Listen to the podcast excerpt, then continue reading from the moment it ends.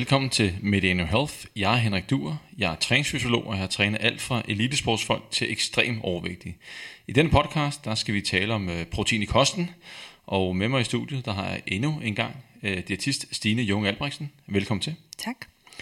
Og øh, inden vi sådan går til sagen, så vil jeg lige rise op, hvad er det, øh, podcasten den skal igennem.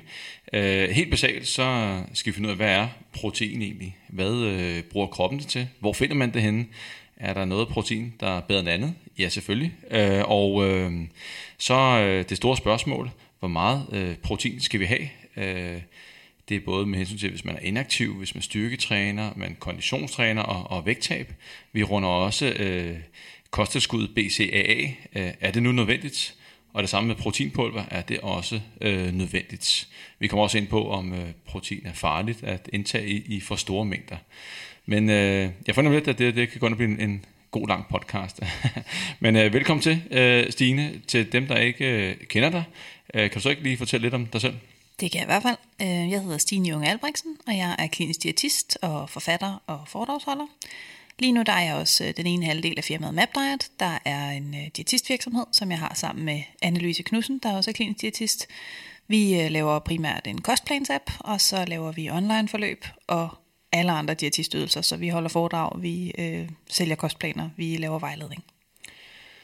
Tak. Og øh, hvis vi stiller roligt til hul på emnet, så en af årsagen til, at øh, jeg tog det op, det er, det var fordi, at øh, protein er øh, ekstremt hypet. Øh, og man kan sige næsten øh, sin tid, sin populære, øh, hvad skal jeg sige, makronæringsstof, mm. og, eller upopulære. Det starter med, at fedtet var, var skurken, og nu er det jo kulhydraten, der er skurken, og så er det proteinet, øh, eller proteinerne, der, der, der er heltene. Mm. Og altså, øh, jeg undrer mig lidt over, øh, hvor, hvor det kommer fra. Altså det der med, at proteiner pludselig er blevet, skal vi sige, øh, noget, som er betegnet som rigtig godt, og bare man putter det i en marsbar, eller hvad det nu måtte være, jamen, så bliver den bare sund. Øh, så det der protein, det er lidt hypet. Øh, har du nogen idé om, hvorfor? Jeg tror, at det er lidt den samme undren, som du står med, og jeg også kan have lidt svært ved at finde en god forklaring. Men tit er det, når man skal forklare noget, der er lidt besværligt, så er det ret nemt at gøre tingene firkantet. Der er noget, der er rigtig godt, og der er noget, der er rigtig skidt, og det ved du og jeg, sådan er det sjældent. Det er altid noget med på den ene side, på den anden side, og til dig og til dig. Der er forskel på folk, hvad de skal have, men det er rigtig rart, når man skal forklare noget og prøve at simplificere. Så derfor er det rigtig fint at kunne sige, at der er noget, der er rigtig godt, der er noget, der er rigtig skidt. Og så er proteiner bare heldige, at de har haft en uh, god PR-agent, tror jeg. ja, man, man kan sige, at den PR-agent, øh, den har måske været lidt ind over vægttab. Øh, at man tænker, at, øh, at protein er en god idé i forbindelse med vægttab. Mm. Øh, og i forbindelse med styrketræning, der kan protein også være, ekstra protein være, være en god idé. Og måske er det det, så at det kommer derfra, at folk tænker, at øh, jamen, så må det være godt, øh, hvis det er godt til vægttab, og det er godt til styrketræning, at man så også lige smider det i maden, så bliver den jo også god. Det kan det sagtens. Altså jeg tror, at en af de reklamer, der, der i hvert fald i sin tid er gået mig øh, aller, allermest på, det er nogle af de her reklamer for proteinprodukter, hvor, hvor det virkelig er vist en, en stor og veltrænet fyr, eller en, en meget, meget øh, flot bagdel på en dame, og så står der, øh, nu har vi lavet den her drik tilsat 20 gram protein. Og vi kan godt blive enige om, at saftevand øh, tilsat protein ikke giver en god bagdel, det gør træning. Men, men det er den her igen vision, tror jeg, eller mission bag dem, der sælger proteinprodukter, at det giver en, en sund og stærk krop, og at man bliver toplægger af proteiner. Det er i hvert fald det, de gerne vil sælge.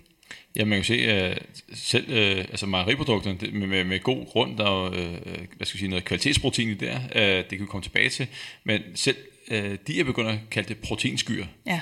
Uh, det kalder, bliver proteinmælk på noget af det, og så har jeg været over at kigge i sådan på varedeklarationen. Jamen, det er jo så, alt, alt er som det plejer. Mm. Det, det, er jo, det er jo ikke bedre end, end andet.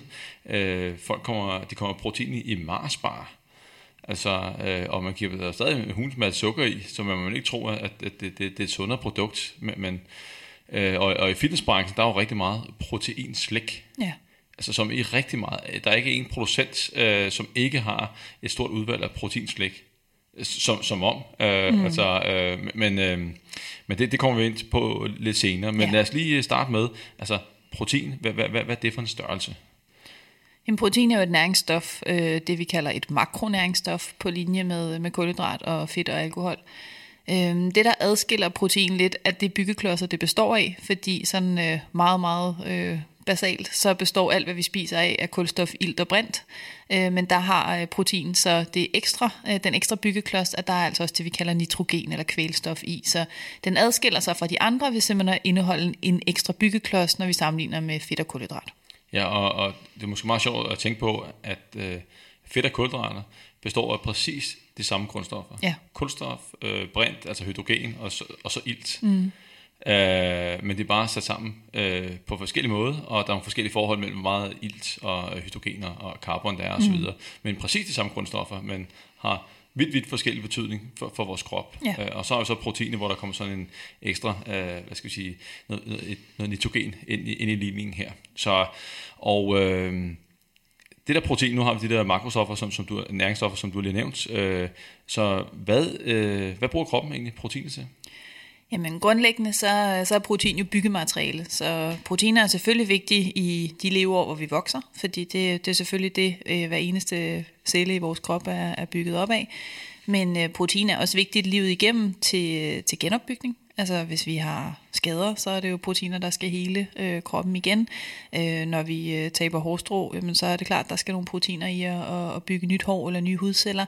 Så vi fornyer os jo heldigvis livet igennem, og det er det, vi primært bruger proteinerne til. Og så selvfølgelig, hvis vi skal have en tilvækst i form af muskelmasse, jamen, så er det også det, proteinerne består af. Og jeg tror også, at, øh, altså, jeg ved ikke, om det kommer bag på nogen, men jeg tror helt sikkert, at de fleste forbinder øh, protein i kosten med muskelmassen. Og ja. det er jo også, øh, altså det er jo kroppens største depot af, af protein. Det er, mm. det er jo muskelmassen. Og øh, hvis man skal have muskelmassen til at vokse, det kommer vi tilbage til, så ud over træning, så skal der også øh, tilstrækkeligt med protein til. Øh, og, øh, men jeg sad og kiggede på sådan en, en, en lige i forbindelse med forberedelsen til i dag, der kiggede på sådan et, et såkaldt øh, tracer-studie, hvor man havde mærket noget, noget protein, og, øh, og stod, øh, 20 gram øh, mælkeprotein, og så for at finde ud af, hvor meget endte egentlig nede i musklen. Mm. Så ud af de 20 gram, så var der cirka 2,2 gram, der endte nede i musklen. Og jeg tænkte, jamen, hvor, hvor ryger resten så hen? Jamen, det er så, som øh, leveren og tarmsystemet optager øh, måske halvdelen af det, og, og så bliver det også brugt til alle mulige andre ting, som, som altså, du har været inde på, og også de der øh, enzymer i kroppen, der sørger for, at, at de forskellige øh, biokemiske reaktioner forløber. Men det er jo også øh, protein, det indgår i cellemembraner og alle mulige andre steder. Mm. Øh, så, så det er absolut ikke kun i musklen, men, men det er vores største øh, depot. Så nu er vi, nu er vi det på plads. Øh, Jeg synes også, man kunne sige noget i forhold til, at, at det selvfølgelig også bidrager med kalorier. Altså det er jo ikke sådan, at det er gratis at spise proteiner. Jeg tror, at mange tænker, at når noget er sundt, så må det være, fordi det har utrolig få kalorier. Og der øh, indeholder protein jo øh, de her cirka 4 kalorier per gram, men det gør kulhydrat også. Så der er lige mange kalorier eller lige meget energi i et gram protein og et gram kulhydrat, men der er altså øh, hvad hedder det, halvt så mange i proteiner, som der er i fedt, som, som har 9 kalorier per gram. Så hvis man kigger på dem på sådan en rangliste, så ligger protein og kulhydrat lavest i energi per, øh, per gram, og så kommer øh, fedt og alkohol så, så lidt efter dem. Ja, man må ikke tro, at øh, lige præcis, at, at proteiner er gratis at, at spise. Det kan absolut ikke. omsættes til, til, til energi. Og øh, så hvis vi kigger på øh, sådan helt, helt basalt, nu har vi har været lidt ind på det, men hvad, hvad, hvad er årsagen til, at vi skal have protein? Det er selvfølgelig, at vi har en masse processer, nogle ting, der skal, der, der skal, hvad skal vi sige, øh, der skal holdes i gang, og muskelmasse, der skal opbygges. Men, men øh, altså, kan, kan man få for lidt protein? Hvad, hvad, hvad sker der så? Jamen altså, man har jo brug for en vis mængde vedligehold. Altså kroppen skal fornyes øh, hele livet, så hvis man, hvis man har for lidt protein tilgængeligt, jamen så, så sker der jo en nedbrydning af kroppens øh, eksisterende celler og væv. Altså så er der jo et tab, for eksempel af muskelmasse. Og hvis man sådan virkelig går til ekstremer og siger, hvad sker der, hvis man helt holder op med at indtage nogle former for proteiner, jamen så er der også nedbrydning af organer. Så er vi... Øh, Så er vi ude i anoreksi, og så er vi ude i ekstremer. Men det er bare Yes. for at sige, Nå, hvad ja, sker der, hvis ja. man lukker fuldstændig for tilførselen? Jamen så er det klart, så man, man har brug for protein dagligt, så derfor må man nedbryde det, man har for at, at prøve at, at få protein tilgængeligt i kroppen. Og det er også derfor, at, at øh, der er sådan en minimumsanbefaling øh, på protein, og den kommer vi, vi, vi, vi tilbage til. Ja. Og øh, man, man kan sige, at, at hvis vi kigger på vores øh, tre øh, makronæringsstoffer, kulhydrater, protein og, og, og fedt, mm. så kan man sige, at øh, protein kan vi jo ikke undvære. Øh, fedt kan vi heller ikke rigtig undvære. Øh, men, men kulhydraterne er måske dem, som vi allermest kun undvære, eller hvad? Hvordan er det? Jeg plejer i hvert fald at sige, at hvis man skal være med i en Robinson-ekspedition, så er det jo altså de livsnødvendige ting, man skal satse på, og det er fedtstoffer og proteiner. Hvor kulhydrater er bestemt ikke det samme som, at bare fordi det ikke er livsnødvendigt, så skal vi ikke have det. Kulhydrater er fantastisk brændstof i muskler og hjerne, og det er bestemt en del af en sund og varieret kost. Men altid skal vi sige, når vi tager den ud i ekstremerne, er det livsnødvendigt? Nej, men det er proteiner og fedtstoffer. Og øh, hvis vi så kigger på protein, og går tilbage til det, øh, så er protein selvfølgelig ikke bare øh, protein. Øh, og øh, protein består af nogle byggesten, som, mm. som, som vi kalder for aminosyre. Der er selvfølgelig også en, en forskel her, øh, Stine. Ja, det er der. Altså man kan sige, at vi kan, vi kan bygge proteiner af, af de cirka 20 aminosyre, vi har. Her deler man også aminosyrene ind i to grupper. Der er de essentielle, altså de, hvad hedder det, og ikke essentielle. Så det er igen det her med, hvor, hvor, hvad for en gruppe hører det til. Så, så der er selvfølgelig forskellige byggeklodser at tage ind, når vi skal bygge et protein. Og når vi så siger det essentielle, så er det altså dem, vi har, altså vi ikke selv kan danne, som, ja. som, som vi skal have. Tilført. Ja, tilført. Og der er øh, nogle steder, så nu vi har selvfølgelig forberedt til dag, jeg har også øh, haft undervisning i kost før, øh, men, men nogle gange så er det otte essentielle aminosyre, så er ni, jeg skal også se 10 nogle steder. Hvad, hvad er tommelfingerreglen? Jamen som udgangspunkt plejer man at sige, at der er ni essentielle aminosyre, men igen kommer det også an på, hvor man er henne i livet, fordi at, at man kan diskutere, om, om den aminosyre, der hedder histidin, om, om den er kun er essentiel hos, øh, hos børn, om man også er det i voksenlivet. Men lad os for nemheds skyld bare sige, at der, der er 20 aminosyre, og ni af dem skal vi have tilført. Så øh, de essentielle aminosyre skal vi have tilført, og alle øh, fødevarer indeholder vel et eller andet niveau af essentielle aminosyre, altså alle, alle proteiner. Øh, så er det bare spørgsmål, hvor meget de indeholder. Ja. Og, og, og det er der, hvad skal sige, forskellen kommer ind på, øh, vil nogen sige, kvaliteten af, af, af proteinet. Øh, har I i diætistverden en eller anden målstok for, øh, eller et ord for biologisk værdi, eller noget andet, øh, men du til, hvordan arrangerer øh, Altså, proteiner. vi snakker også proteinkvalitet, ligesom man gør i træningsverdenen, og det er også et spørgsmål om, hvor, hvor mange essentielle aminosyre indeholder et protein. Men jeg tror bare, man skal, man skal væk fra den her tanke om, at, øh, at det er nødvendigt, at man lige får alle, alle ni essentielle aminosyre i en køre, fordi kroppen har en, øh, en aminosyrepool, som den kan tage af øh, i leveren, så det er ikke sådan, at man siger, at du skal sikre dig, at du lige får det her på daglig basis. Der kan man godt supplere lidt fra lageret, men, men det er selvfølgelig et spørgsmål om, når man snakker kvalitet, er, hvor mange essentielle aminosyre dækker den her form for protein. Så hvis vi nu tager øh, øh, de proteiner af, af høj kvalitet, ja. altså højeste kvalitet, hvor, hvor finder vi dem henne? Primært finder vi dem øh, i de animalske produkter, når vi snakker dækning af essentielle aminosyre. Så det er klart sådan noget som øh, proteiner fra mejeriprodukter, øh, æg, øh, kød og sådan noget ligger ret højt. Men det kan altså også fås fra planteriget, så sådan noget som sojaprotein scorer også rigtig højt. Og øh, men det giver jo også en, en udfordring øh, for visse øh, grupper mennesker, som gerne vil leve øh, vegetarisk, mm. øh, plantebaseret eller øh, helt over i, i, i veganer. Øh, hvilke udfordringer er der her? Fordi at, at de øh, siger jo, øh, der er jo to ting i det, de siger jo farvel til nogle vigtige kilder, mm. øh, eller nogle, nogle kilder, hvor det er nemt at blive dækket ind på de essentielle aminosyre, og, øh, og det er også nogle fødevaregrupper, kød eksempelvis, så siger du også farvel til noget, noget, øh, bestemte vitaminer, og måske også nogle mineraler. Øh, hvad, hvad er sådan øh, de generelle råd til, til vegetarer og, og veganer? Grundlæggende så er man stort set ingen problemer hos vegetarer.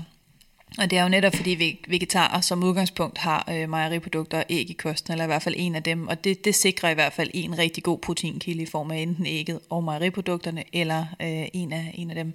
Så jeg har faktisk aldrig i, i, i nogen tilfælde set øh, proteinmangler eller, eller næringsstofmangler hos øh, vegetarer. Det er sværere hos veganer, men det er ikke det samme som, at det er et problem. Det er bare et spørgsmål om, jamen der skal man selvfølgelig tænke over, at man, øh, man stadig spiser varieret, men decideret proteinmangel, det er slet ikke noget, vi ser hos veganere i Danmark. Og hvad med, øh, så du ikke, øh, der er ikke noget proteinmangel, men hvad med vitaminmangel? Øh, skal de være opmærksom på noget, den, den, den målgruppe? Jeg tror grundlæggende, så skal man som kvindelig veganer i hvert fald være opmærksom på, på mineraler som jern, fordi det er, det er klart, at øh, kød er en, en rigtig god kilde til, til jern, og det er en god kilde til proteiner.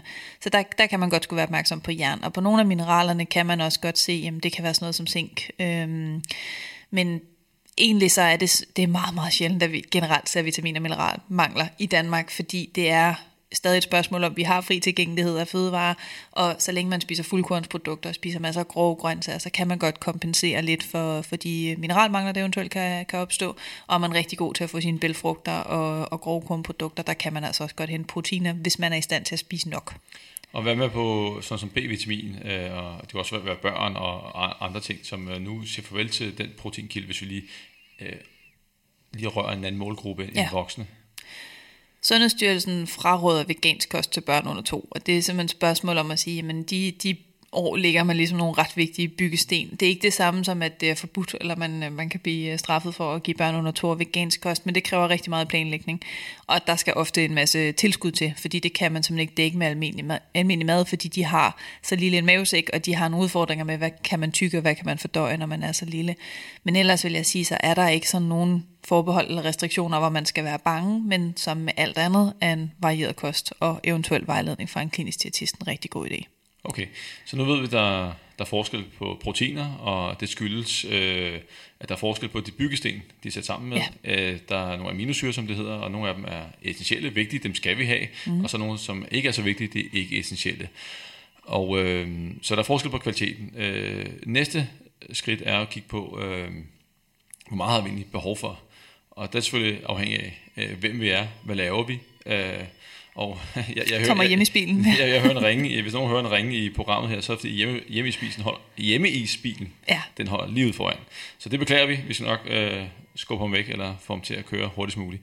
Men øh, tilbage til, hvor meget har vi behov for? Hvis vi nu starter med helt almindelige inaktive mennesker, er der et minimumsbehov her?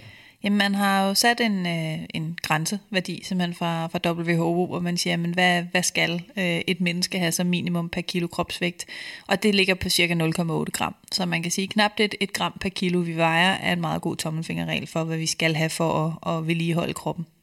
Så hvis jeg vejer 80 kilo, så, så skal jeg have øh, 80 gram protein i løbet af en dag, som øh, en tommelfingerregel det, det er ikke helt ved siden af. Lidt mindre, kan man sige. 0,8, så, så er vi nok nede i, i nærmere en 60-70 gram. Ja. Men ja, i den størrelse. Og, og det var minimumsanbefalingen. Ja. Så hvis vi så går op i, i den helt anden af skalaen, findes der en, en max-anbefaling? Altså, der er jo studier, der viser meget forskelligt. Øhm, for de fleste studier, der, der er max-anbefaling i stedet mellem 2 og 3 gram. Øh, det, der er rigtig, rigtig svært, det er at, at sige, men man er stadig i tvivl, hvad betyder et meget, meget højt proteinindtag? Kan det have skader, og kan, kan det give skader på, øh, på nyre, eller på lever, eller på noget andet, når man skal udskille øh, det kvælstof, der er i proteinet? Så det er sådan en grænse, som man er lidt øh, nervøs for at skubbe til i studierne også. Men de fleste studier, jeg har set, de går op til 2-3 gram. Ja, og lige præcis det der med, om man skal være øh, proteinforskrækket. Øh, vi kan altid snakke om, om det er sådan realistisk at, at komme så højt op, at det, Helt enig. at, at det Den bliver, tager vi om lidt. At det bliver et problem. Men debatten har i hvert fald kørt i, øh, i en del år, og der har været rigtig meget fokus på, at der var, jeg kan huske, at uden at nævne navne, så var der i hvert fald forskellige lejre herhjemme, øh, som talte i den danske øh, hvad skal jeg sige, kostverden, nogle sagde, at det var meget skadeligt øh, at få for meget protein. Øh, også hvis man er sund og rask, der er måske selvfølgelig, hvis man er nyopatient, så skal man være opmærksom, men for sund og raske, så mente jeg også, at det var skadeligt, mens andre ikke mente det. Og nu på det seneste, jeg også forsøger at følge lidt med, at, at, at øh, på, den, på den side der, om det er farligt, øh, at der er mere og mere, der tyder på øh, derude, at det ikke, det ikke er farligt.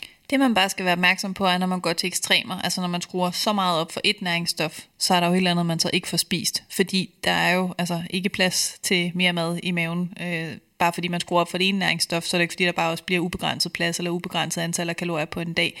Så det er der problematikkerne opstår, at hvis man overdriver indtaget af et næringsstof, jamen så er der noget, man kommer til at mangle, og det kan jo så være fedtstof eller kulhydrat. Jamen vi kan jo lave regnstykket og sige, okay, hvis jeg nu øh, øh skal have 2.000 kalorier i, i løbet af en dag, øh, og jeg får 3 gram per kilo kropsvægt, øh, så, så er vi immer væk, øh, og jeg vejer, lad os sige, jeg vejer 80 kilo, mm. så, så er det 240 gram protein. Og så ganger det med, hvad, 4? Ja, så er du næsten oppe i 1000 kalorier for protein, ikke? Ja, og så skal vi også have lidt øh, energi fra, fra fedt, og, og ikke mindst øh, kulhydrater.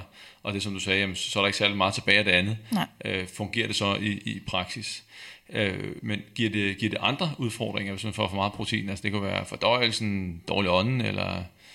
Jamen, og det er simpelthen, der skal man tilbage på, hvordan omsætter vi protein, når først vi har puttet det ind i kroppen. Og, og jeg plejer sådan for nemmest skyld at sige, jamen fordi protein har den her ekstra byggeklods, altså nitrogenen, så skal den udskilles øh, via vores rensningssystem, altså vi, vi udskiller det primært gennem nyere og lever, og det gør selvfølgelig, at man, man får en, en lidt højere forbrænding, når man skal brænde et gram protein af frem for, øh, for fedtstof og kulhydrat, fordi man skal have gang i en proces ekstra, så det, det er nok noget af det, der gør, at man siger, at det er sundt, fordi man kan måle en lidt højere øh, omkostning i kroppen i energi på at forbrænde proteinet.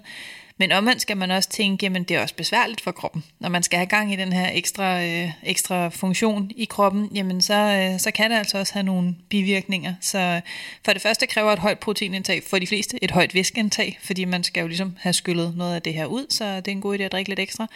Og så oplever man altså også, at, at når nyrerne ligesom udskiller øh, det, de kan, jamen så er der altså også noget af det her nitrogen, som simpelthen kommer ud som sved. Og mange, der har et højt proteinindtag, jeg tror, man oplever det mest i træningscenteret, jamen de kan have sådan lidt interessant kemisk kropslugt, fordi de simpelthen også får, får noget af de her stoffer ud gennem sveden. Det har jeg prøvet. Jeg, jeg har prøvet at lugte lidt af, ikke om du er derfor, lidt af ammoniak. Ja, sådan øh, lidt neglelak fjerner faktisk. Ja, ja. Det, øh, nu har jeg også en, en relativt god lugtesans, men jeg har lagt mærke til det øh, i, i nogle perioder, uden jeg har tjekket proteinindtagelsen, men, men der har jeg haft den der lugt af, af, af, af ammoniak. Jeg tænkte, hvor, hvor, hvor kommer den fra? Måske er, er det derfra. Øhm, så det var sådan en minimumsanbefaling for almindelige voksne. Mm. Øh, men når vi bliver ældre, rykker den anbefaling sig. Jeg ved, at jeg følger en, en professor på sociale medier, der hedder Stuart Phillips, som går meget op i, i proteiner, og øh, nu skal vi også på med at sammenligne anbefalinger i Danmark med, med udlandet, ja. men, men øh, han mener, at den, den forældre skal måske op på 1,2 gram øh, per kilo kropsvægt per dag. Hvor er vi henne i Danmark? I Danmark har man også justeret øh, de officielle kostråd til også at have nogle kostråd for ældre, der er plus 65. Så der er ingen tvivl om, at, at man også i Danmark har en, en fornemmelse for, at, eller en forståelse for, at, øh, kropsmassen ændrer sig, og det er primært, at, at muskelmassen falder naturligt med alderen. Så, så det er slet ikke tosset at tænke, at man også skal have et øget proteinindtag, og 1,2 gram er slet ikke nogen øh, dårlig anbefaling per kilo kropsvægt. Og hvis vi nu tager et, øh, et utrænet individ, ja. som skal i gang med et vægttab, vi skal nok tage øh, folk, der træner, og, og typen af træning øh, bagefter. Men øh, helt almindelige mennesker, som ikke har det, som ikke træner, det er jo godt øh, have et vis antal skridt om dagen, men ikke noget sådan reel træning. Hvad, hvad øh, nummer et, vi ved, at protein, det er hypet, fordi folk ved det godt til vægttab. Mm. Og hvad, hvad, inden vi kommer til anbefalinger med, hvor meget man så skal have øh, i forbindelse med vægttab, hvor meget, øh, altså hvad er årsagen til, at, øh, protein kan være en, en god ting at inddrage som del af vægttabskosten? Det man kan se på protein er, at det simpelthen opholder sig længere tid i maven, end for eksempel kulhydrat. Så det er et spørgsmål om, hvor lang tid er du mæt, hvor lang tid bliver det, det du har spist nede i mavesækken, vil have rigtig stor indflydelse på, hvornår du har lyst til at spise igen. Så helt øh, lavpraktisk, så mætter protein bedre, fordi det simpelthen har et længere ophold i mavesækken. Og hvad med at om, omsætte det øh, til, til, til energi? Koster det mere at omsætte øh, øh, proteiner til energi end eksempelvis fedt? Ja, det var det, vi snakkede om før. Der er simpelthen den her ekstra byggeklods i form af nitrogen, som gør, at kroppen simpelthen skal have gang i, øh, i en ekstra proces for at skille sig af med proteinet. Så, så man kan simpelthen måle på kroppen, at kropstemperaturen stiger en lille smule mere, når vi indtager protein, end når vi indtager fedt og kulhydrater, og det gør jo simpelthen, at man kan se, at der er et øget energiforbrug ved omsætning af protein. Så det koster mere at omsætte protein i kroppen, end, end kulhydrater og fedt? Ja. Men dermed ikke sagt, at det er gratis. Det er det ikke, nej. Nej, nej, det må man ikke tro, men, men, men der er en ekstra fordel. Og så kan man sige, den sidste fordel er selvfølgelig også, at, øh, hvis der er en sådan rimelig proteinrig kost, jamen så, øh, så er det også med til at øh, beskytte muskelmassen øh, undervejs i vægttab, øh, uanset om man træner eller ej. Men, men og så kommer vi jo lidt tilbage til, til øh, det var jo bare før, jamen skal vi så ikke bare skrue op for proteinet? Øh, men, men når der er, at man så har en kaloriereduceret kost, og lad os sige, at man er kvinde, vejer 80 kilo og ryger ned på 1500 kalorier, så kan du til at regnstykke før, hvis du skruer helt op til 3 gram. Det bliver svært, ja. Jamen, det bliver rigtig, rigtig, rigtig svært. Har, har du været for noget i praksis, hvor, at man, hvor du har hørt om, nogen har fået nogle råd om et eller andet i, i den boldgade der? Ja, og det er det der med, når man prøver at få rigtig mange øh, forskellige råd til at gå op i en højere enhed. Jeg sidder som øh, konsulent for årstiderne på, på deres slankekasser. Det betyder også, at når der kommer ernæringsfaglige spørgsmål ind i deres øh, samtale, øh, hvad hedder det, øh, samtalerne hedder det egentlig bare, ind til deres rådgiver, så sender de dem videre til mig. Så jeg får en, en del af de der, som, som siger, at nu er jeg sat på, på kur, det betyder, at jeg er nede på 1500 kalorier, jeg har valgt slankekassen, så det giver mig 500 kalorier max til, til en måltidskasse til aftensmad. Men min træner har sagt, at jeg skal have 200 gram protein, hvordan skal jeg få det til at gå op i en højere enhed? Og der må jeg jo altid svare tilbage, at altså, man kan jo ikke trylle, så det, det her kan ikke gå op i en højere enhed. Hvis du både vil have en varieret kost, hvor der skal være plads til nogle grøntsager, og du også skal have nogle, øh, nogle fedtstoffer, så kan du ikke spise 200 gram proteiner på 1500 kalorier og stadig dække kroppens behov. Så det er det her med, når man, når man samler råd op hist og pist, og min træner siger, at jeg skal rigtig meget protein, og øh, min diætist siger, at jeg skal have loft på, øh, på mine kalorier, og jeg vil stadig gerne have en måltidskasse, jamen så er der bare nogle ting, der går op i en højere enhed. Og det er det, man, man kan ikke det hele, når man skal tabe sig. Øh, når man ryger kalorieunderskud, så, så bliver man bare nødt til at gå på kompromis ja. øh, med, med nogle ting. Og også øh, hvis man nu øh, hvad skal, vi sige, skal have kraft ned på kulhydraterne, så, øh, så kan der ryge noget energi i hverdagen. Øh, og så må man så skære på kalorierne. I sidste ende så er det jo også noget med, at det skal fungere i hverdagen. Øh, fordi folk har arbejde, de andre ting, de skal passe. Har, har du... Øh, altså en ting er, at... Øh, hvis vi tager, hvor mange gram protein en, øh, en, sådan en helt normal inaktiv person skal have øh, og om dagen i forbindelse med vægttab, øh, reglerne men, men er der nogle andre sådan, øh, ting, man, man går ud fra, når man skal rådgive med hensyn til, at det, det skal fungere i hverdagen? Øh, hvor er vi henne, med, hvis vi starter med proteinet? Hvor meget skal man have som, som utrænet? Jamen altså, som vi sagde før, jamen, så, så er et gram per kilo kropsvægt nok ikke en helt tosset uh, tommelfingerregel. Øhm, men det kommer rigtig meget an på, hvor mange måltider man spiser sammen med andre, og hvor mange man bestemmer selv. Fordi hvis man er i en familie, hvor der også er en ægtefælle eller nogle børn, som ikke nødvendigvis skal på en vægttabskost, så er det jo ikke der, hvor jeg sådan tænker, jamen så skal du bare spise øh, 300 gram kød til aften. Så ofte prøver jeg at sige, at du skal stadig spise en almindelig aftensmad med en almindelig øh, tallerkenmodel, hvor, hvor du spiser et sted mellem 20 og 25 procent af tallerkenen, der er kød, men så måske lægge nogle af proteinerne over i de måltider, du spiser selv. Så det kan være at lægge hytteost ind som et mellemmåltid, eller det kan være at spise skyr til morgenmad, eller det kan være at køre dobbelt op på proteinerne til frokost, så man siger, jamen fint nok, så, så bygger vi dobbelt på pålægget, så du får måske både æg og skinke, eller du får, øh, får en ekstra øh, bælfrugter til din øh, frokost, hvad vi nu kan finde på. Fordi jeg synes, der, man skal hele tiden huske, at det også skal være socialt acceptabelt at, at spise mad mad, specielt hvis man er i vægttab i længere tid.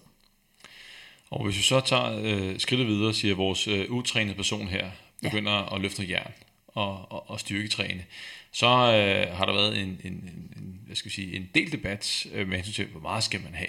Mm. Øh, og øh, hvor meget øh, altså skal det tages lige efter træning, og skal man have noget, en, en, øh, hvad skal vi sige, øh, inden man skal sove. Der, der har virkelig, virkelig været mange gode råd derude, og der er selvfølgelig også, som i alle brancher, eller inden for sundhed og vægttab, øh, alt det der, hvad skal sige, bro science, og mm. hvor det også er meget påvirket af, at der er nogle producenter, der, der gerne vil, vil sælge noget, nogle øh, proteintilskud øh, til, til os, øh, så de kan tjene penge.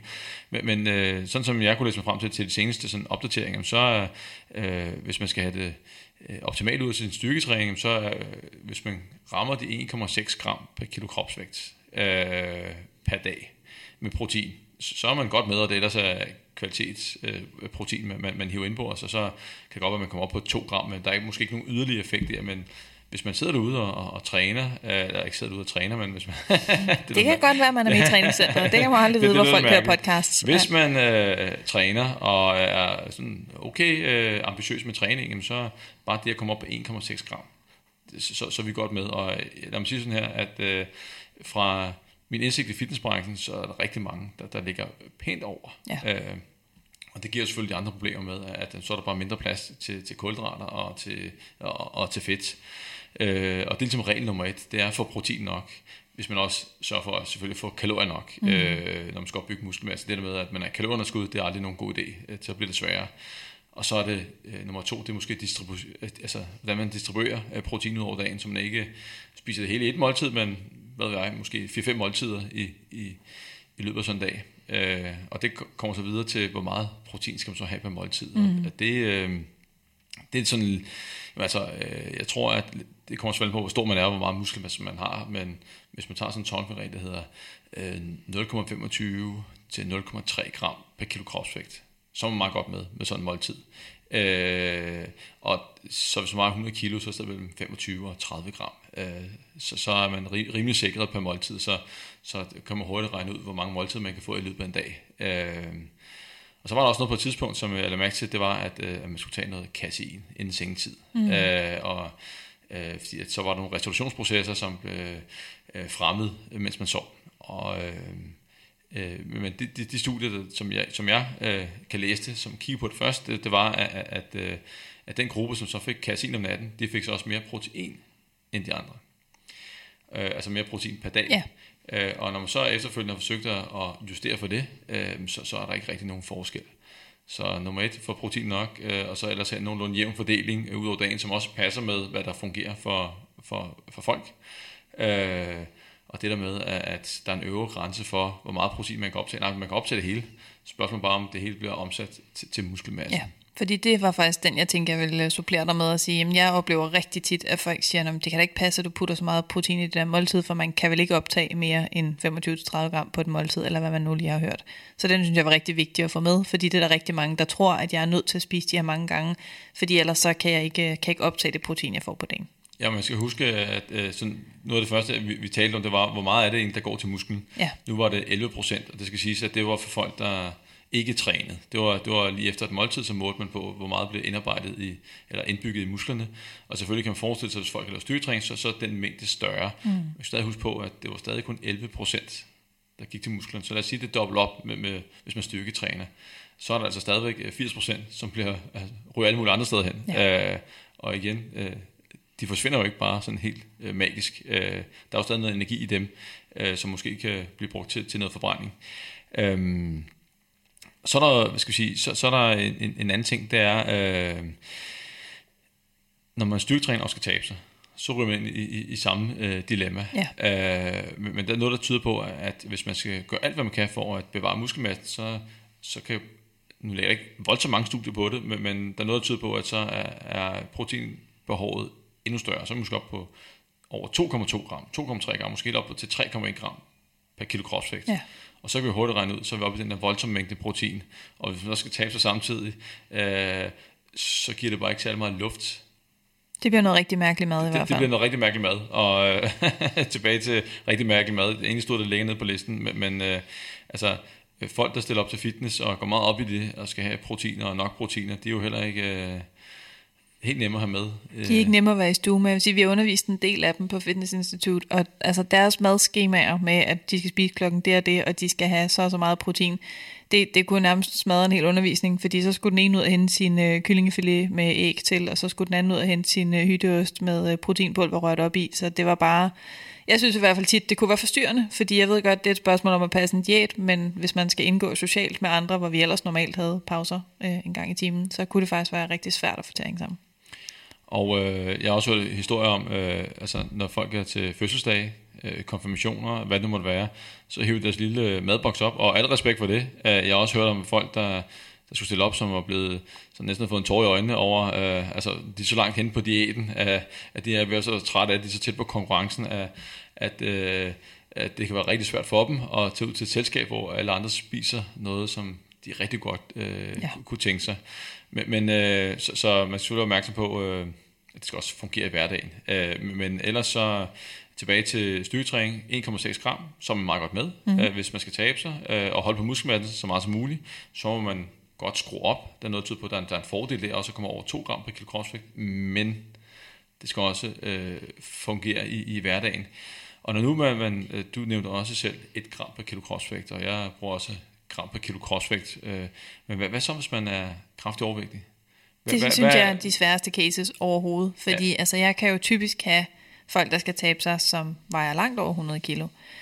Og der er man igen nødt til at indgå kompromiser, fordi nogle gange kan man jo godt sidde og tænke, okay, hvad så hvis vi har en, der vejer 100 kilo, der så også er fysisk aktiv og skal have 2 gram per kilo kropsvægt, altså skal de så have 200 gram protein netop på en 1500, eller en, nej, de skal så nok have mere, men 1600-1700 kaloriers diæt. Det, det kan altså ende der, hvor man simpelthen siger, at der er vi nødt til at gå lidt på kompromis, og det eneste vi så kan gøre, det er at måle på det, og se, hvordan udvikler din muskelmasse sig. Fordi et er, hvad, hvad tal og teori siger, det andet er, hvad der sker i praksis. Så det er altså tit, at jeg har måttet slække på det krav og sige, at det er ikke fysisk muligt at putte mere end 1,4-1,6 ind, og så må vi jo se, hvor, øh, hvordan det går undervejs. Og det er lidt det samme med de der, hvad skal vi sige, øh, øh, hvilestofskifteberegnere, energiberegnere, man kan finde på nettet. Hvis man taster en for høj kropsvægt ind, så får man også en, øh, en urealistisk øh, hø- højt energiforbrug, man ikke kan regne med. Men ja. Jeg tænker, kan man ikke, øh, jeg ved, in- inden for styrketræning, der, der, der prøver man at kigge på, okay, hvis du nu er overvægtig, så tager vi din vægt ved BMI 25, Ja. og så bruger vi det tal. Præcis. Øh, og hvordan gør man ved, øh, korrigerer man det også ved, for almindelige mennesker? Eller, eller prøver man sig frem? Altså det er, jeg synes rigtig, rigtig mange af de her programmer er, at man netop føler sig lidt frem, fordi et er teori og et andet er praksis. Men jeg, jeg gør nøjagtigt, som du siger. Hvis jeg har folk, der har et, et BMI over 30, jamen, så vil jeg også sætte en fiktiv vægt ind, som vil være vægten ved, ved højeste normal vægt, altså ved et BMI på 25. Fordi man skal stadig tænke, den overvægt, du har, er nok ikke særlig meget muskelmasse, hvis man, hvis man skal have nogle grove fordomme. Så der, der vil jeg hellere prøve at sige, så må vi justere lidt ned og gå ud fra, at der er en, en stor overvægt af fedtmasse. Men det er gætterier, og det er at tage et kvalificeret bud, men så også være klar til at lave planen om, hvis ikke det virker. Selvfølgelig. Øh, det er jo øh, et, et projekt, man styrer, Ja. Og hvis det ikke går efter planen, så må man selvfølgelig justere øh, og øh, implementere. Øh, Næste skridt, det er egentlig konditionstræning. Øh, altså, øh, der har vi faktisk en, en helt anden udfordring, fordi at, øh, folk, der konditionstræner, øh, tidligere, der har man sagt, okay, de skal måske ikke have helt så meget protein, som folk, der styrketræner, mm. men de skal have mere end folk, som er inaktive. Men, men øh, der er begyndt at komme på studier, som viser, at, at øh, folk, der konditionstræner, de der resolutionsprocesser, måske er lige så energi- eller proteinkrævende som ved, ved styrketræning. Man får ikke større muskelmasse, men, men der er bare en større omsætning. Øh, og hvis man så skal have 1,6 gram per kilo kropsvægt protein, og hvis man så også siger, okay, hvis du laver nogenlunde konditionstræning regelmæssigt, og du alligevel giver den gas, så skal du måske have 5 gram kulhydrater per kilo ja. kropsvægt. Så kan vi godt begynde at, at, at lave regnstykket. Øh, så begynder man at, at komme derop af. Så, så, øh, så skal man også passe på med at skrue for meget for proteinet, øh, fordi at, at så er der ikke plads til så meget fedt, hvis man også skruer for kulhydraterne. Og det er tit der, hvor folk kommer i et dilemma. Jeg, jeg så det jo tit netop, når jeg, når jeg overtog folk, der var uddannet personlige træner, der pludselig skulle til at snakke vægttab. Og det er præcis det her med, at man har nogle retningslinjer for, at træning kræver x antal gram kulhydrater, x antal gram protein for at, per kilo kropsvægt for at lave en god kostplan. Og når jeg så pludselig siger, jamen, så prøv lige at skære ned i kalorierne, jamen, så blev de jo dybt frustreret, fordi jamen, jeg kan jo ikke nå at få alle de her ting ind i puslespillet. Nej, men så må man skære. Skal man følge kostrådene, så er det altid kulhydraterne, man skærer på først. Der kan man se blandt andet i anbefalingerne om, om fuldkorn, så siger man, jamen 75 gram fuldkorn er godt ved normalvægt, men der må man skære ned på 40-60 gram ved, øh, ved småt spisende, det er blandt andet folk, der skal have et vægttab. Så vi har lidt retningslinjer i kostrådene, der hedder, jamen det er primært stivelsen, kartoflerne, risen, pastaen, øh, brødet, det er sådan noget, vi, øh, vi slagter først men man er stadig nødt til at nå minimumskravene, og det er lidt det, man hellere skal kigge på, i stedet for at sige, hvad, hvad er de bedste anbefalinger, så skal man sige, hvad skal man minimum have? Så man skal egentlig, egentlig sørge for at dække minimum først, og så må man se, hvad man har tilbage at og putte på som kirsebær på toppen. Og det er lidt det, der giver sige, udfordring for folk, der laver rigtig meget konditionstræning. Altså, øh, nu er vi, vi er ude over øh, Lundeturen øh, om, søen øh, tre gange om ugen, 5 km. Øh, men, men folk, som, som træner seriøs konditionstræning, og måske skal tabe sig, for at, at øh, komme ned i vægt, og det må også øh, præstere bedre, mm. eller måske af sundhedsmæssige årsager. Og øh, man, man kan jo igen lave regnstykket, hvis det er, at de skal have 1,6 gram protein per kilo kropsvægt, det var 80 kilo, så fik jeg det til, at det var cirka 500 kalorier. Øh, og hvis de så måske skal have 5 gram kulhydrater per kilo kropsvægt, jamen så er vi oppe på 1600 kalorier derfra. Jamen, så er vi Ja. allerede oppe på 2100 kalorier fra kulhydrater og fedt alene. Og Ja, skal kulhydrater og protein, og så Ja, mangler undskyld, vi det og livsnødvendige, ja. som er fedt, og Ja. den kan man jo ikke undgå at sige, "Nå, så giver vi ikke noget fedt. Det, det er jo det. Og så øh, tilbage til det, som du sagde. Øhm, så kommer dilemmaet, hvor skal vi tage det fra? Og så bliver vi af sundhedsmæssige årsager nødt til at tage det fra, fra kulhydrater, måske også en lille smule fra proteinen. Så det bliver altid et, et, et kompromis. Mm. Og det er aldrig sjovt at lave hård konditionstræning, når man skal tabe sig. Nej. Øh, så øh, tag aldrig på. Nej, men, men det er bare for at vise, at det er ikke det er ikke, det er ikke lige til. Nej, det er det. Øh, og, og som du også sagde, at, at øh, jeg tror også, at budskabet er for os, af, at, som jeg gerne vil frem i podcasten, er, at, at øh, man skal bare passe på med at, at presse fedtet væk, fordi at, at, at der er jo nogle, nogle vigtige ting i essentielle fedtsyre, der er vitaminer og mineraler, vi, vi, vi skal have med. Øhm, så lad os øh, rulle lidt videre. Nu har vi rundet lidt øh, konditræning og styrketræning. Og øh, næste punkt, det var lidt om øh, protein som, som tilskud. Ja. En ting er, at det bliver stoppet i fødevarene, for at øh, øh, få det til at se bedre ud, end det egentlig er. Øh, og så folk køber det, fordi de tænker, okay, protein, det, det, det er toppen. Mm. Øh, så er der, øh, sådan noget som i hvert fald i fitnessbranchen, hvor jeg øh, befinder mig, BCAA, altså Branch Chain Amino Acids, altså specielle aminosyre. Ja, Tre- fortrængende aminosyre kalder vi dem på dansk, ja. Så tre af dem. Og øh, at, at de er blevet hypet til det helt store. Øh, har du nogle erfaringer med BCA-tilskud fra, fra praksis? Det er jo, som du siger, det er uden for min, øh, mit normale vejledningsregi, øh, fordi det plejer jo at være, være helt almindelig mad på en tallerken, og det er meget, meget sjældent, at jeg kaster mig ud i at vejlede i tilskud, så det, det lader jeg faktisk fitnessbranchen om. Så det eneste, jeg kender fra, jamen, det er simpelthen rent medicinsk, at sige, jamen, det var simpelthen noget, man gav, øh, blandt andet ved alkoholikere, hvis de havde nedsat leverfunktion, jamen, så gav man forgrenet aminosyre som tilskud, fordi det, det havde en god effekt. Så jeg kender det kun som, øh, som en medicinsk redning. Og jeg kan sige for fitnessbranchen, nu er jeg også selvfølgelig følge op på litteraturen og forsøge at følge med i at abonnere på, altså ind på noget pop med, hver gang der kommer en ny videnskabelig artikel om det her, så popper den op hos mig. Øh, og øh, der ligger intet på, at BCA giver en, en, forskel, altså en yderligere forskel i forhold til almindelig mad for den sags skyld, øh, og, eller det at supplere med helt almindelig proteinpulver. Så man må ikke, øh, altså, og det er også derfor, det er der, hvor man lige skal have den, den kritiske sans, øh, fordi at kosttilskudsindustrien, og det er faktisk uanset om det er vægttab eller om det er inden for fitness, den er ikke underlagt de samme retningslinjer, strenge krav med markedsføring og dokumentation som medicin, medicinalbranchen.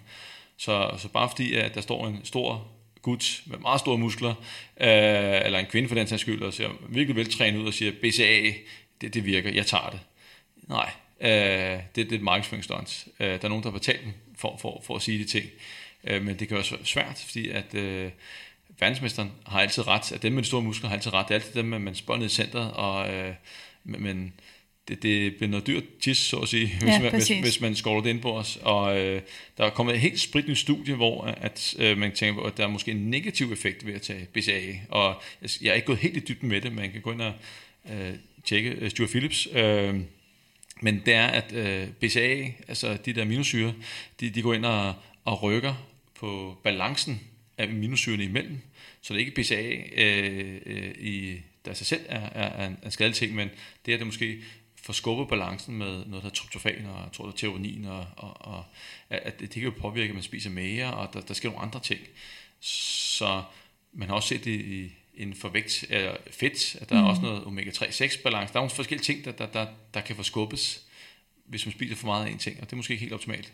Grundlæggende skal man jo passe på, altså, og det er ikke fordi, jeg er specielt forskrækket for, for hvad hedder det, at man, øh, man engang imellem tager tilskud af noget, men så snart man rykker på en balance, så skal man jo være opmærksom på, jamen det, så kommer der jo nok rod i regnskabet på en eller anden måde. Og jeg skal også altid huske, at jeg er klinisk diætist, så det betyder, at vi skal følge Sundhedsstyrelsens øh, retningslinjer, og når vi ikke umiddelbart har øh, rigtig god grund til at sige, jamen det her, det, det gør en kæmpe stor forskel, hvis du tager tilskud af forgrenede aminosyre, eller hvad man nu ellers skulle finde på at putte i kroppen, jamen så er det jo ikke noget, vi råder folk til.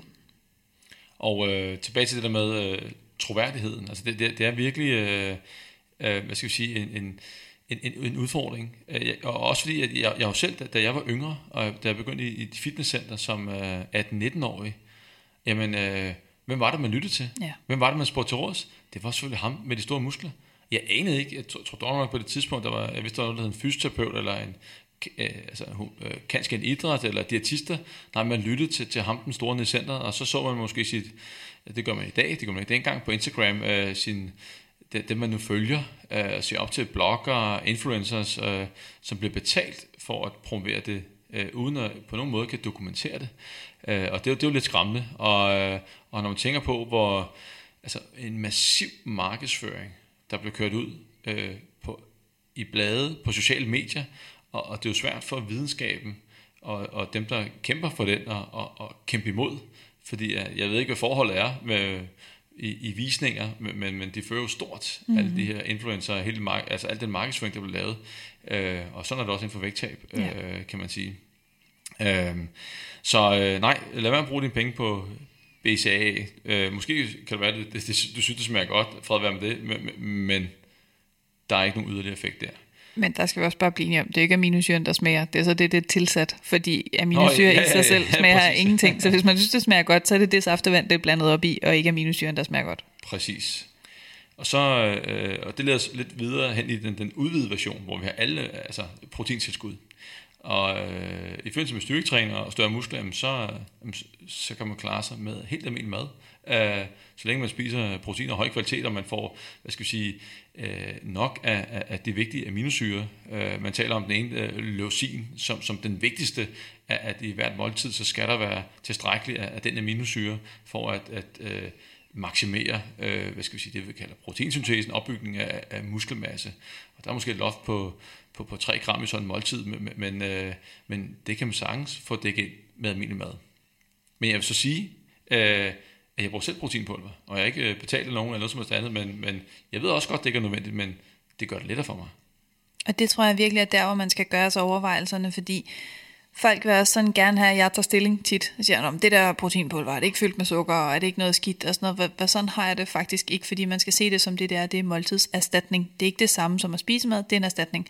Og det kan jo være rigtig praktisk, fordi som du selv siger, man kan da sagtens regne på det og sige, kan du nå det her i skyr, eller i hytteost, eller i en æggemad, eller i, øh, i hvad man nu kunne finde på at, at spise til aften, når man kommer hjem.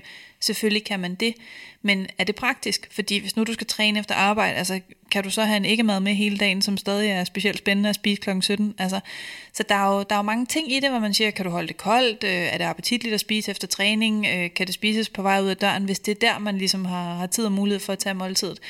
Så selvfølgelig vil jeg altid sige, at almindelig mad er da klart det bedste. Men der er bare situationer, hvor det er praktisk. Det, er, øh, det bliver ikke ulækkert at ligge i tasken. Øh, du kan gemme det til i morgen, hvis ikke du får spist det i dag. Så man skal hele tiden tænke, hvad er situationen? Og der er bare rigtig mange situationer, hvor proteintilskud kan være en rigtig god idé, fordi det er nemt. Ja, og, og skal man vælge mellem, øh, altså med at supplere, øh, skal man vælge øh, BCA eller, eller proteintilskud, så tag øh, proteintilskuddet, hvor man får den fulde pakke af essentielle af, af aminosyre, plus at det, det, det er også øh, billigere. Men øh, jeg tænker mig også øh, lige, der findes også andre målgrupper, altså jeg kan forestille mig ældre, eller folk, der har svært ved at spise, øh, også bruger proteintilskud. Og der er det jo en rigtig god idé, fordi der er det et spørgsmål om at kunne komprimere det. Altså tit, når man har snakket øh, proteintilskud i drikkevarer til ældre mennesker, så er det jo simpelthen et spørgsmål om at sige, jamen de, de spiser ikke mad, fordi de føler ikke appetit, eller de glemmer det, og så er det 20 gange nemmere at stikke dem øh, 125 ml komprimeret proteindrik, end det er at få dem til at spise øh, en bøf og et fuldt måltid. Så selvfølgelig vil vi, vil vi altid prioritere rigtig mad først, men der er bare situationer, hvor man siger, at det er, det er den rigtige løsning at vælge et proteintilskud. Yes.